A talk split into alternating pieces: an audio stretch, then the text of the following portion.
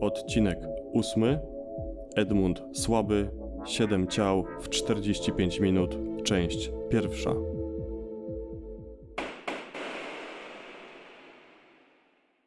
Wprowadzenie. Witajcie słuchacze w ósmym już odcinku podcastu kryminalnego Akta Sprawy. W tym epizodzie zajmę się chyba najbardziej brutalną i barbarzyńską sprawą kryminalną, jaką przyszło mi opracowywać na tym kanale.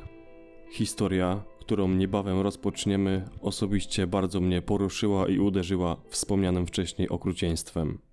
Najgorsze w tym wszystkim jest to, że motyw tych wydarzeń był niewątpliwie bardzo prozaiczny, a zachowanie samego sprawcy wysoce egoistyczne.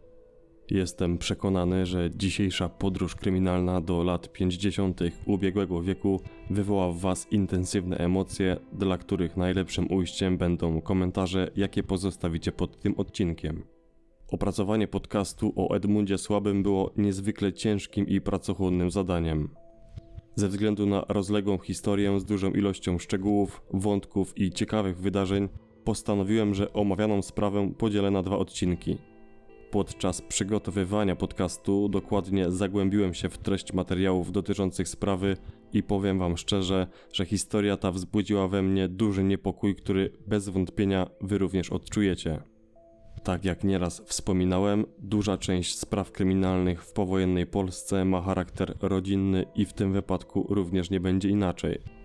Niech nazwisko bohatera dzisiejszego odcinka Was nie zmyli, bo jego znaczenie zupełnie nie odzwierciedla jego charakteru. Aby rozpocząć dzisiejszą podróż kryminalną, musimy przenieść się z poruszonego w siódmym odcinku Zgierza do oddalonych o około 200 km okolic Namysłowa w województwie opolskim. Teraz już zaczynamy, a wy pamiętajcie o pozostawieniu subskrypcji, dzwoneczka, łapki w górę i tak istotnego dla mnie komentarza, gdy dotrzecie do końca tego słuchowiska.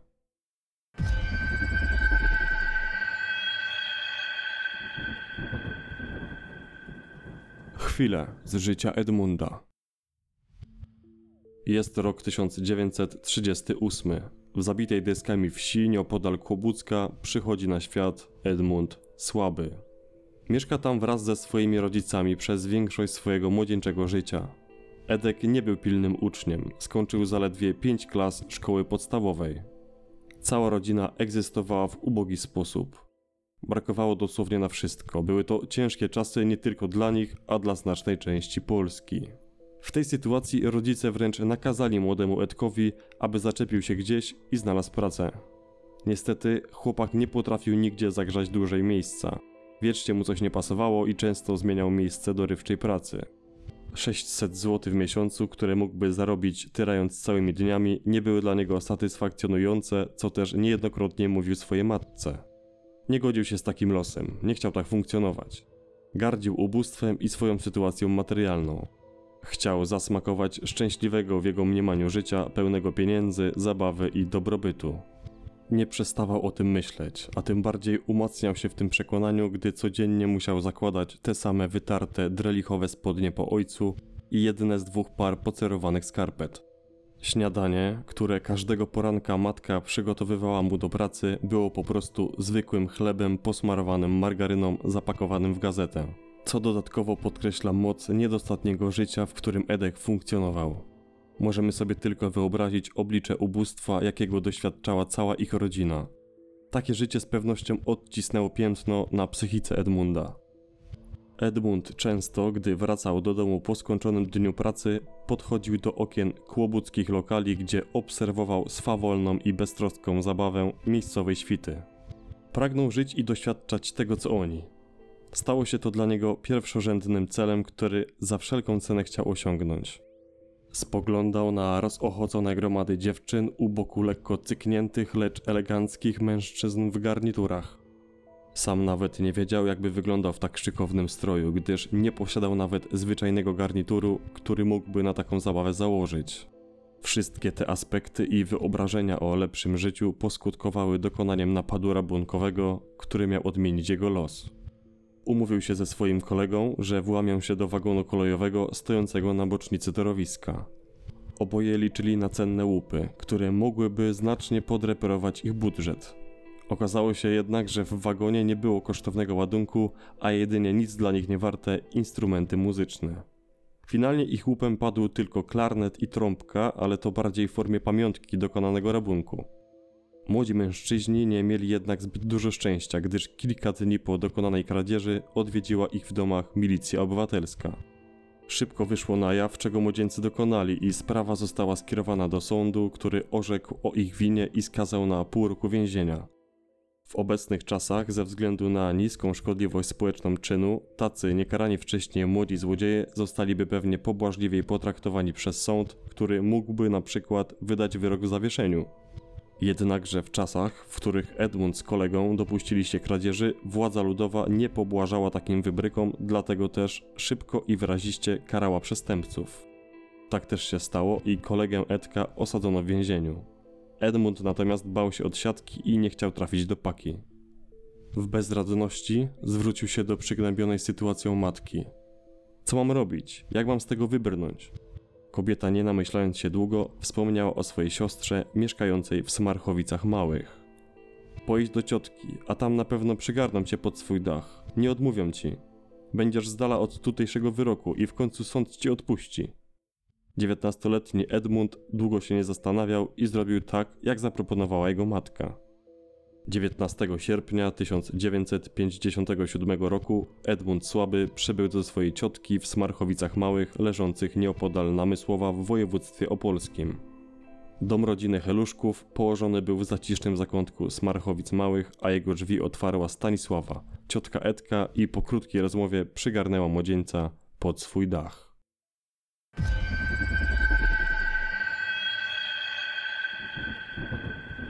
Historia Heluszków i omylność milicjanta.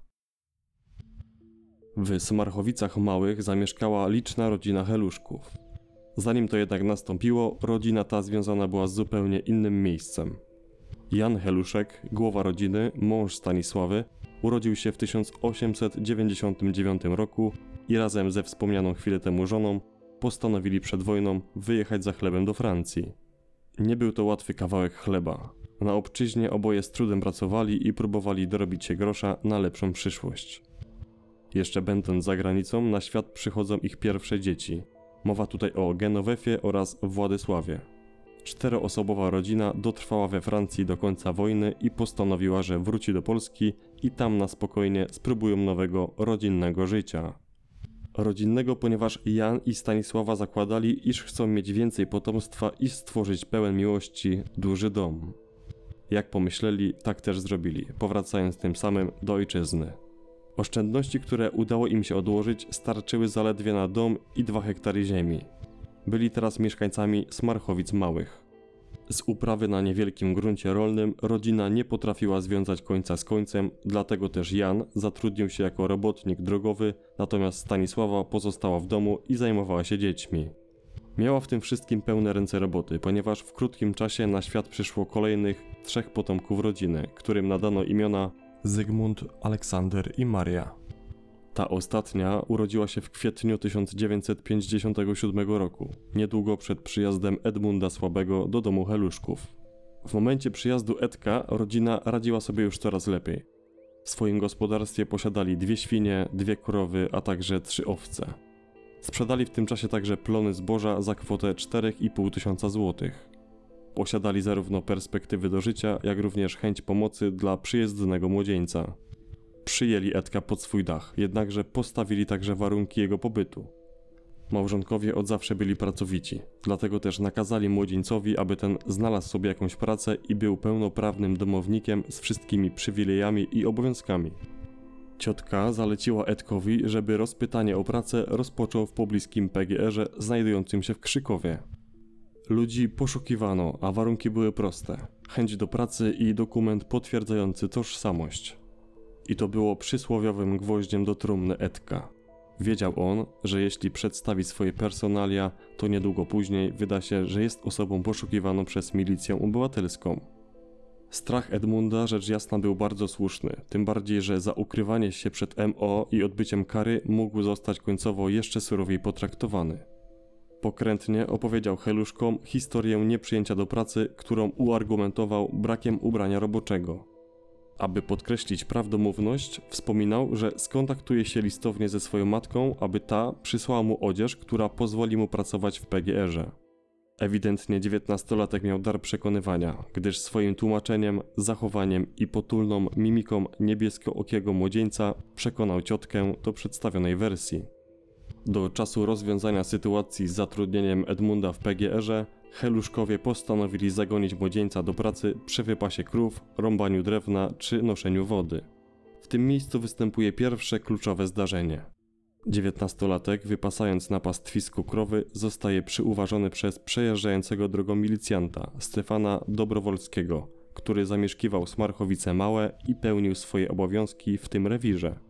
Jako, że na małych wsiach wszyscy dobrze się znali, młody, nieznajomy mężczyzna rzucił się w oczy milicjantowi, który postanowił zjechać z drogi swoim motocyklem i wylegitymować obcego.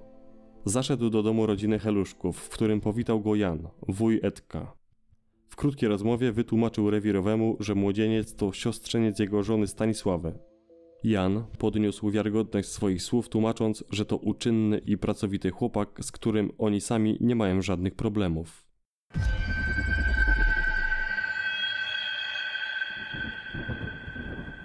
Barbarzyńska rzeź w trzy kwadranse. Dwa dni po przyjeździe do Smarchowic Małych, Edmund przypadkiem dowiedział się o planach zakupu konia oraz wozu przez Stanisławę i Jana. Przysłuchał się rozmowie małżonków, którzy mówili o sprzedanych polonach. Edek szybko przeanalizował słowa wujostwa i doszedł do wniosku, że na taki zakup trzeba przeznaczyć spokojną ręką kilkanaście tysięcy złotych.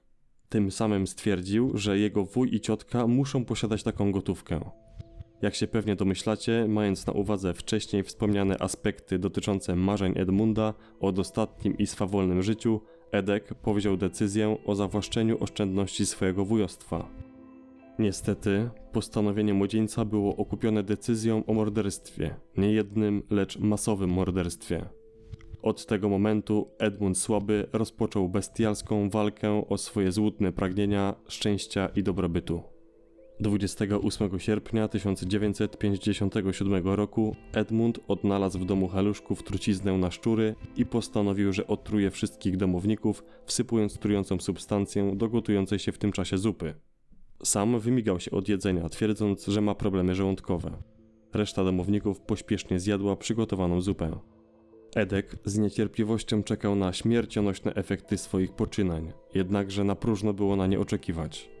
Wyglądało na to, że trująca substancja zwietrzała i nie wyrządziła nikomu większej szkody. Młodzieniec był zawiedziony takim rozwojem sytuacji, ale nie poddał się. Przecież upragniony łup zaślepił mu całkowicie widok na racjonalne myślenie. Tego samego dnia wieczorem Edmund z aluminiowego drutu wykonał trzy pętle i udał się na spoczynek. Nazajutrz, 29 sierpnia, wstał skoro świt. Postanowił, że w pierwszej kolejności zamorduje Jana oraz Stanisławę. Pośpiesznie zapakował druciane pętle do kieszeni i udał się na podwórko. Tam, obok pnia do rąbania drewna, odnalazł i wziął siekierę i niezauważony wkradł się do chlewika, w którym Jan rozrzucał widłami słomę. W natłoku pracy wuj nie usłyszał zbliżającego się młodzieńca, który zaszedł go od tyłu i uderzył siekierą w tył głowy. Gdy Jan upadł, dziewiętnastolatek jeszcze trzykrotnie dobił mężczyznę. Wuj był martwy. Edek tylko prowizorycznie nakrył ciało słomą i wyruszył zamordować swoją ciotkę. Zastał Stanisławę w piwnicznej komórce na węgiel. Zaczaił się na nią u wejścia schodów. W końcu jego ciotka ukazała się przed młodzieńcem, wychodząc do góry i niosąc wiadra z węglem. Nie zastanawiał się. Z zamachem zadał pierwszy, a później drugi cios siekierą. Zabił ją. W młodzieńcu nie iskrzyły żadne emocje. Realizował tylko swoje założenia do osiągnięcia zamierzonego celu. Siekierę zostawił przy nieżywej Stanisławie, gdyż dalszy plan nie obejmował wykorzystania tego narzędzia do popełnienia kolejnej zbrodni. Kolejnymi ofiarami miały być dzieci wujostwa. Przyuważył bawiących się na podwórku dziewięcioletniego Aleksandra i siedmioletniego Zygmunta. Powiedział do starszego: Chodź, chodź, coś ci pokażę na niebie. Bez zastanawiania chłopiec pobiegł za stodołem, za którą zniknął Edek. Gdy Aleksander podniósł głowę w niebo, Edmund zarzucił dziecku pętlę z drutu aluminiowego na szyję i mocno zacisnął. Pętla wbiła się w szyję i udusiła małego chłopca. Nie zwlekając, zawołał w to samo miejsce Zygmunta, którego zamordował w ten sam sposób. Edmund przeniósł nieżywe dzieci do chlewika i ułożył przy zamordowanym Janie Heluszku. Na swoim koncie miał już cztery zabójstwa, lecz to nie koniec ściśle określonego planu. Edek postanowił poszukać pozostałych dzieci. Odnalazł w domu 16-letnią Genowefę, która rozpalała ogień, kucając przy kuchennym piecu. Była to dogodna dla młodzieńca okazja, by łatwo i sprawnie zamordować kolejną osobę z rodziny Heluszków. Doszedł do dziewczyny, którą przewrócił na podłogę, a następnie wetknął w jej usta ręcznik, by ta nie mogła wołać o pomoc. Zdecydował, że udusi ją rękami i tak też zrobił. 16-letnia Gienia została zamordowana. Nie czekał. Wszedł do pokoju, w którym zastał 12-letnią Władysławę. Gdy ta wkładała stopę do buta, Edek zacisnął pętlę na jej szyi. Zabił ją. Ostatnia pozostała Marysia, czteromiesięczne niemowlę. Leżała w wózeczku. Nie miała świadomości, co zaraz się stanie. Edmund bez chwili zawahania beznamiętnie udusił małą Marysię jedną ręką. Przeniósł zwłoki kuzynki do chlewika i położył nieopodal zamordowanego Jana oraz Zygmunta i Aleksandra. Minęło 45 minut, Edmund wymordował całą rodzinę Heluszków. Siedem osób straciło życie. Wielokrotne, przerażające okrucieństwo, którego młodzieniec dopuścił się po 10 dniach od przyjazdu do Smarchowic Małych. Edek wypełnił swój plan. Mógł teraz bez przeszkód odebrać wymarzony łup, który zapewni mu wspaniałe życie. Zaczął przeszukiwać dom Heluszków, ale ku jego zdziwieniu odnalazł tylko 4,5 tysiąca złotych, a także 7 srebrnych monet. Jego wyliczenia i analizy podsłuchanej rozmowy wujostwa nie sprawdziły się. Wzburzył się ogromnie tym faktem, był rozemocjonowany i poirytowany marnym trofeum. Zdawał sobie jednak sprawę z ogromu zbrodni, której się dopuścił. Postanowił ulotnić się z miejsca przestępstwa. Zanim jednak to zrobił, wypuścił jeszcze zwierzęta gospodarskie z chlewika, aby nie wzbudzać podejrzeń ich brakiem na posiadłości heluszków.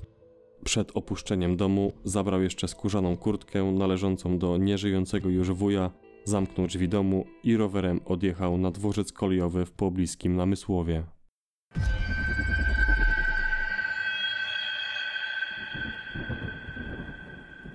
Zatrzymanie akcji.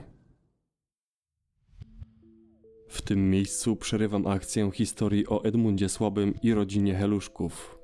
Potworna zbrodnia dokonana przez młodzieńca z niewyobrażalną bezdusznością i bezwzględnością.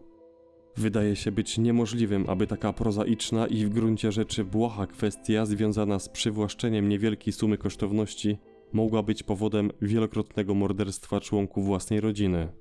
A jednak Edmund, zaślepiony marzeniami o biesiadnym i pełnym dobrobytu życiu, dopuścił się tych straszliwych zbrodni.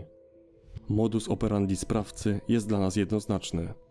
Według typologii motywacji przestępcy stworzonej przez Ronalda Holmesa, Edmunda możemy przydzielić do grupy tzw. Tak zabójców zorientowanych na komfort. Dla zbrodniarzy z tej grupy morderstwo nie jest kluczowym elementem, a tylko środkiem do zrealizowania celu, jakim jest zdobycie upragnionego zysku, np. finansowej gratyfikacji. Charakterystyczni dla tej grupy przestępcy często również dobrze znają swoje ofiary, choć nie jest to reguła. Ze względu na wiele popełnionych przez Edmunda zabójstw możemy także przypasować Edka do jednego z wariantów mordercy, zwanego w terminologii kryminologów masowym mordercą. Tak zdefiniowany sprawca jest określany jako osoba, która dopuściła się wielokrotnego zabójstwa w pojedynczym wydarzeniu, w tym samym czasie oraz miejscu. W tym odcinku wspólnie prześledziliśmy skrócony rodzinny życiorys Edmunda za czasów jego młodzieńczych lat, a także poznaliśmy esencję wydarzeń ściśle związaną z krótkim obcowaniem Edka z rodziną Heluszków w Smarchowicach Małych. W kolejnym odcinku podcastu wznowimy akcję tej historii kryminalnej i dowiemy się, jak lata temu mieszkańcy malutkiej wioski dokonali makabrycznego odkrycia na posesji rodziny Heluszków. Usłyszycie również, jak milicjantom udało się namierzyć i schwytać Edmunda, a także jak wyglądały jego zeznania, przewód sądowy i w końcu jaki zapadł wyrok w opolskim gmachu sądu. Na dzisiaj ode mnie to tyle. Dziękuję, że dobrnęliście ze mną do tego momentu. Mam nadzieję, że zaintrygowałem Was tą kryminalną podróżą do lat 50. ubiegłego wieku. Myślę, że pierwsza część historii o Edmundzie Słabym i jego wyczynach wywoła w Was wiele emocji, które zechcecie przekazać w komentarzach pod filmem. Jeśli odcinek Was zainteresował, pamiętajcie o pozostawieniu subskrypcji, łapki w górę oraz klikaniu w dzwoneczek, aby nie przegapić nowych treści, a dzięki tym działaniom motywujecie mnie do dalszej pracy i wynagradzacie moją twórczość. Jak zawsze, wszystkie odnośniki do serwisów społecznościowych, w których podcast istnieje, w komentarzu pod filmem. A teraz już się z Wami żegnam i do usłyszenia już niebawem.